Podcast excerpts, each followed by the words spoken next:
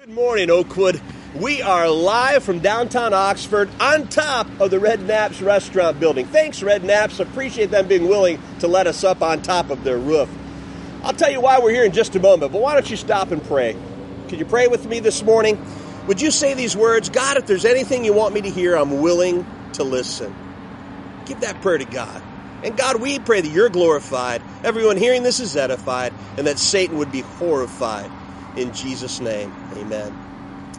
Well, we're up on this roof to look down on the city of Oxford because it's Palm Sunday. And on Palm Sunday, we know that Jesus was coming out of the Mount of Olives on his way down and then back up to the city of Jerusalem. But coming down from the Mount of Olives, he could clearly see the city. We're talking about the triumphal entry. But is it really? Uh, this morning we're going to talk about Palm Sunday, what was really actually happening there. We're going to learn that palm plant praise is problematic. Palm plant praise is problematic. We're in Matthew 21, 1 through 11. You can turn there in your Bibles or get a gadget ready to go while I take us back a verse or two because I want to set the scene. What's happening before the triumphal entry? Well, we know in Matthew 20, 17, we hear what's going on with Jesus right before he goes into Jerusalem. In Matthew 20, 17, it says, Now Jesus was going up to Jerusalem, and on the way he took the twelve aside and said to them, We're going up to Jerusalem, and the Son of Man will be delivered over to the chief priests and teachers of the law. They will condemn him to death, and will hand him over to the Gentiles to be mocked and flogged and crucified. On the third day he'll be raised to life. So before we even get to the triumphal entry, Jesus makes it clear that they're going to Jerusalem so that he can be crucified. But he would rise again. And then right before they make the journey down out of the Mount of Olives, this scene happens. Matthew 20, 29 through 34. As Jesus and his disciples were leaving Jericho, a large crowd followed him. Two blind men were sitting by the roadside, and when they heard that Jesus was going by, they shouted, Lord, Son of David, have mercy on us. The crowd rebuked them and told them to be quiet, but they shouted all the louder, Lord, Son of David, have mercy on us. Jesus stopped and calmed them and he said to them, What do you want me to do for you? Lord, they answered, We want our sight. I love the clarity there. Jesus says, What do you want me to do for you? And they said, We want to see. And Jesus had compassion on them, touched their eyes, and immediately they received sight and they followed Jesus. That's what's happening on our way right before the triumphal entry. Loud truck, sorry about that. That's what's happening. We've got Jesus telling his disciples he would go and die, and he receives, uh, the, the blind men receive a great miracle, and Jesus has a crowd that's following him. And that's the scene as we head down out of the Mount of Olives and back up into the city of Jerusalem for this triumphal entry. We call it a triumphal entry because we think it's all worship, but is it really? Is that entry into Jerusalem really triumphal? Well, let me just tell you, as you read the story, something's not right. Everything is backwards. It's not what you would think. You see, with Jesus, we live in a kingdom upside down, and nothing's what it seems. As they're heading into Jerusalem, uh, he's riding on a donkey, not a horse. Uh, Jesus usually walks, he doesn't ride. What's he doing on a donkey? Everything's a little messed up. But with Jesus and the kingdom upside down, we realize that he tells us things like you need to be a servant, that the least are the greatest. We learn that the rebel son gets the feast, and we learn that the enemy Samaritan is the hero. So with Jesus, you never get what you expect. It's something different, and there's a reason for that. Well, the Bible says in Matthew 15, verse 8, it's your key verse, it's our memory verse for the kids and families today. These people honor me with their lips, but their hearts are far from me. That's in Matthew 15 8. That tells us that Jesus knows people's hearts. He knows if worship is authentic, if it's real or not. And so here we go, coming into this city, Palm Sunday, and we have Jesus on a donkey. Point number one is the Donkey King. The Donkey King.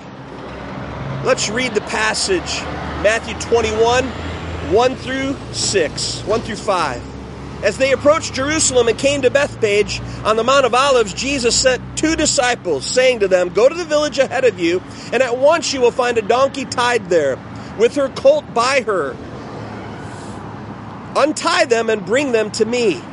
If anyone asks you anything, say the Lord needs them and he will send them right away. This took place to fulfill what was spoken through the prophet. Say to daughter Zion, See, your king comes to you gentle and riding on a donkey, on a colt, the foal of a donkey. Why is Jesus riding instead of walking like he usually does? And why not on a horse? Well, it's to fulfill prophecy. That quote came from Zechariah 9 9, where it's prophesied that Jesus would come on a donkey, not on a, a steed. And that's what you need to know. We've got a humble servant on a donkey, not a warrior king on a steed as Jesus comes into Jerusalem. And that's important because the people thought they were getting a, a warrior king to overthrow the government. But Jesus makes it clear he's the prophesied one, the humble king, the servant king, riding on a donkey, not a wild horse. In 1 Kings 1, verse 33, he said to them, Take your Lord's servant with you and have Solomon, my son, ride on my own mule and take him down to Gihon. You see, the son of David, Solomon, he came riding on a donkey, not on a steed. Jesus is following biblical prophecy and showing he's the donkey king. He's the servant king, not what you would expect. This shows his divine power, though. His divine power to ride a wild, unridden animal, grab a, a, a colt, never been ridden, and he's going to get on it and ride it, not advisable. I, I told you guys many times, I'm scared to death of horses. I'm scared to death of wild animals. Every time I've been on a horse's back, something's gone wrong. I remember being up in Mackinac Island with a bunch of college girls, and we went uh, on a horseback ride. That's what you do on Mackinac Island. I was scared to death. We went and made it very clear to the place that I'd not had any good experience with horses, and they said, We've got a horse for you. So they brought out the horses, and one by one they'd give each girl a horse. There was Fireball and, and Stud and Stallion, and then they came to me and said, Here's your horse, Buttercup. And Buttercup had seen better days. Buttercup was really old, probably a couple of days away from the glue factory, I don't know, but Buttercup had seen much better days. Sway back, slow. I crawled up on that saddle, got on Buttercup, and my friends that was with me, they took off on their cool horses and they took off, and my Buttercup just walked, just walked.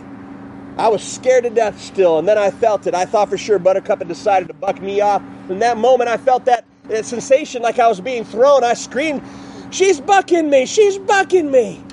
And all of a sudden, the girls started laughing. They turned around and saw that Buttercup had decided to lay down. She kind of put her paws underneath her and sat to the ground. I thought she was bucking me, but she was going to take a rest. Jesus has divine power here. He's not afraid of a wild animal. He shows his divine power by getting on this wild colt. Never been ridden. And he gets on it and it calmly takes him through town. Jesus came as that donkey king, but you need to know he is the warrior king that he's coming back again. In Revelation 19 11 through 16, the Bible tells us he's coming back as the warrior king on a white horse. And he will have every knee bow to him. We do have a warrior king. Jesus is not only a servant king, but he's coming back again as the warrior king. Second thing we see in this passage not only the donkey king, but we see the delighted crowd. Matthew 21, 6 through 9 says this The disciples went and did as Jesus had instructed them. They brought the donkey and colt, prepared their cloaks on them for Jesus to sit on, and a very large crowd spread their cloaks on the ground, while others cut branches from trees and spread them on the road. The crowds that went ahead of him and those who followed shouted, Hosanna, son of David! Blessed is he who comes in the name of the Lord. Hosanna in the highest of heavens. We have a delighted crowd. And they're shouting this phrase, Hosanna. Hosanna. It's, it's a really strange word. It's like trying to define hooray. Uh, what does that mean? It's, it's an exuberant shout, but it does have an element of help us, save us. It has an element of this guy's going to rescue us. And we know that they're cutting down these palm branches and waving them in the air, and that's not an accidental thing. It was convenient, they were all over the place. But the reason why they did this is they hadn't been free for over a hundred years. Judas Maccabeus, nicknamed the Hammer, he is the last one that had given Israel their freedom. They had victory underneath him, and he adopted the palm branch as kind of the national flag. They used the palm branch as the Israel's national symbol. And so here they see this guy coming in on this donkey. They want him to save them. They want something from him. But here's the problem with palm plant praise it's temporary.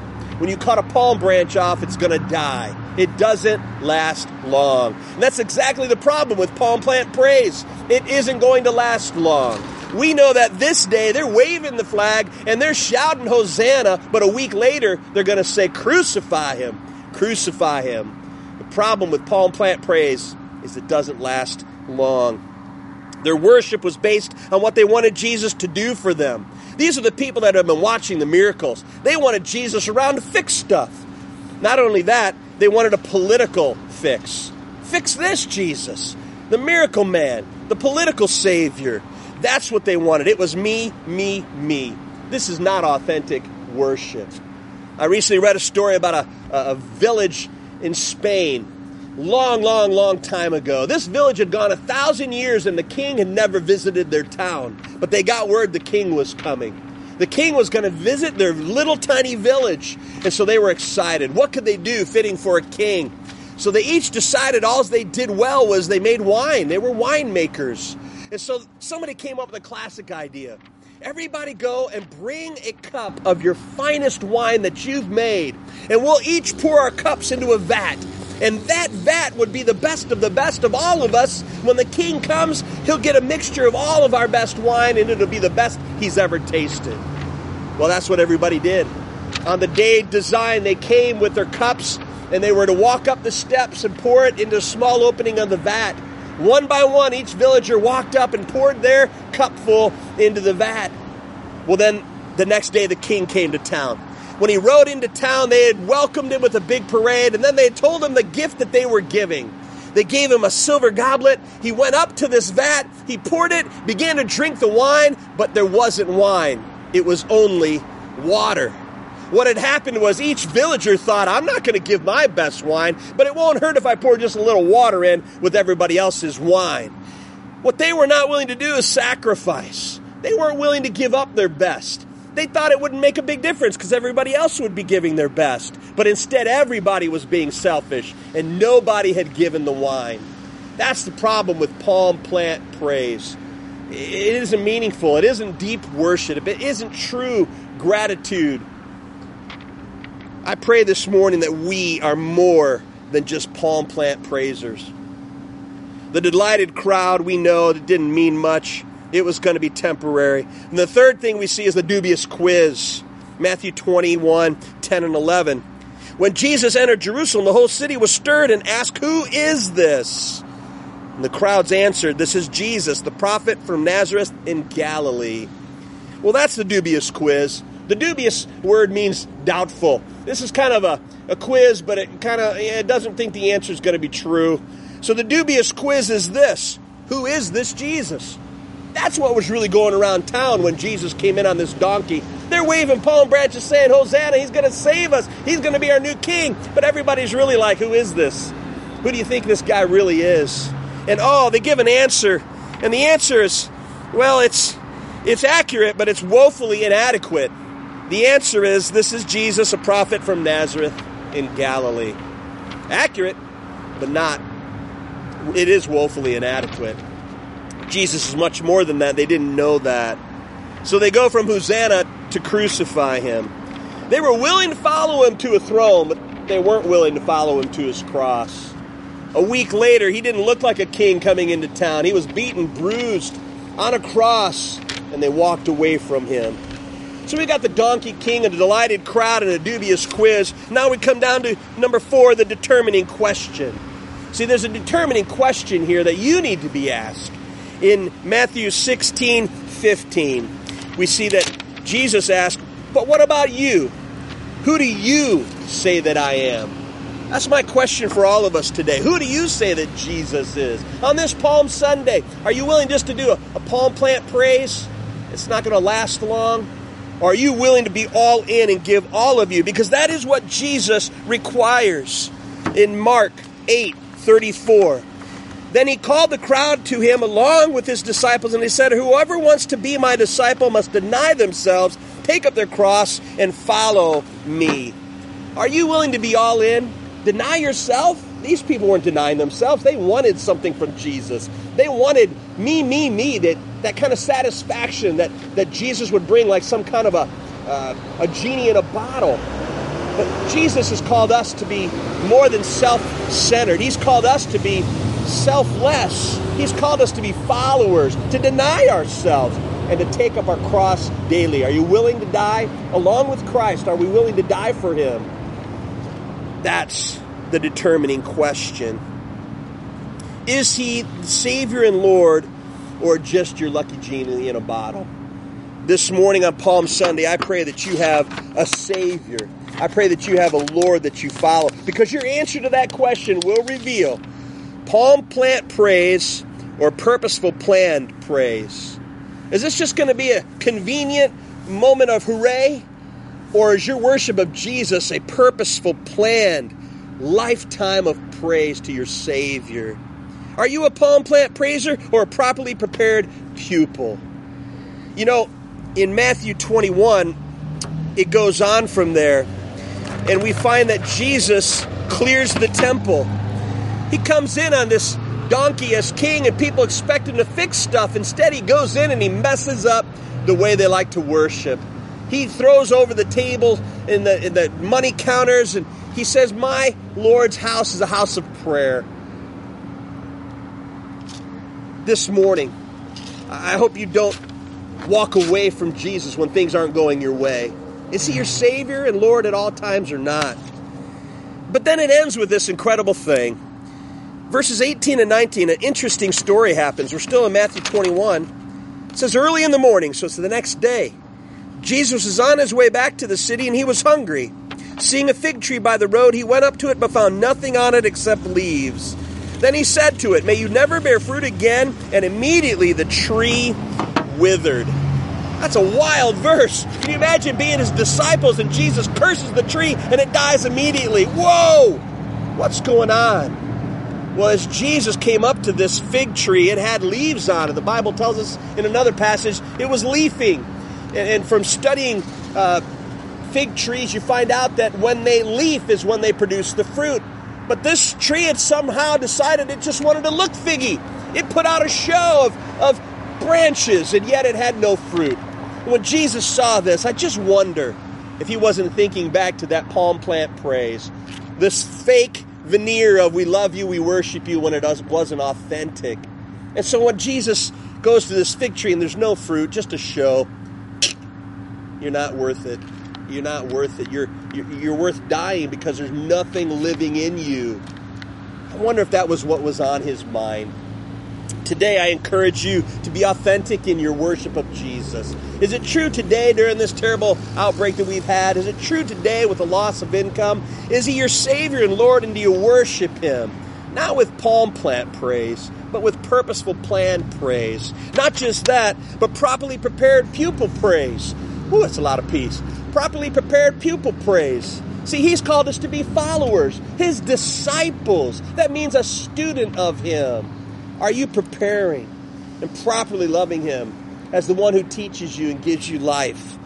This morning, I pray that we would be authentic, not like the fig tree, not like these palm plant praisers, but make it be real in you. I want to make sure that you know that your salvation is for real this morning, not fake, nothing just momentarily, but real in you. If you don't know about that, I encourage you, contact us. We've got that contact card where you can get a hold of us, please fill that out and let us know you need to talk to a pastor. Or maybe this morning you need to pray and say, God, I want to be saved. I want this to be real. Take care of that this morning and let us know so we can follow up with you. And then in closing, we've got the soul training exercises. I must worship God for his character. Uh, Francis Chan says, His perfect holiness, by definition, assures us that our words can't contain him isn't it a comfort to worship a God we cannot exaggerate? We worship God for his character, not for what he can do for us. And finally, I must stop focusing on myself and my temporary circumstances. Billy Graham said the highest form of worship is worship of an unselfish Christian servant. So it's not about me. It's not about now.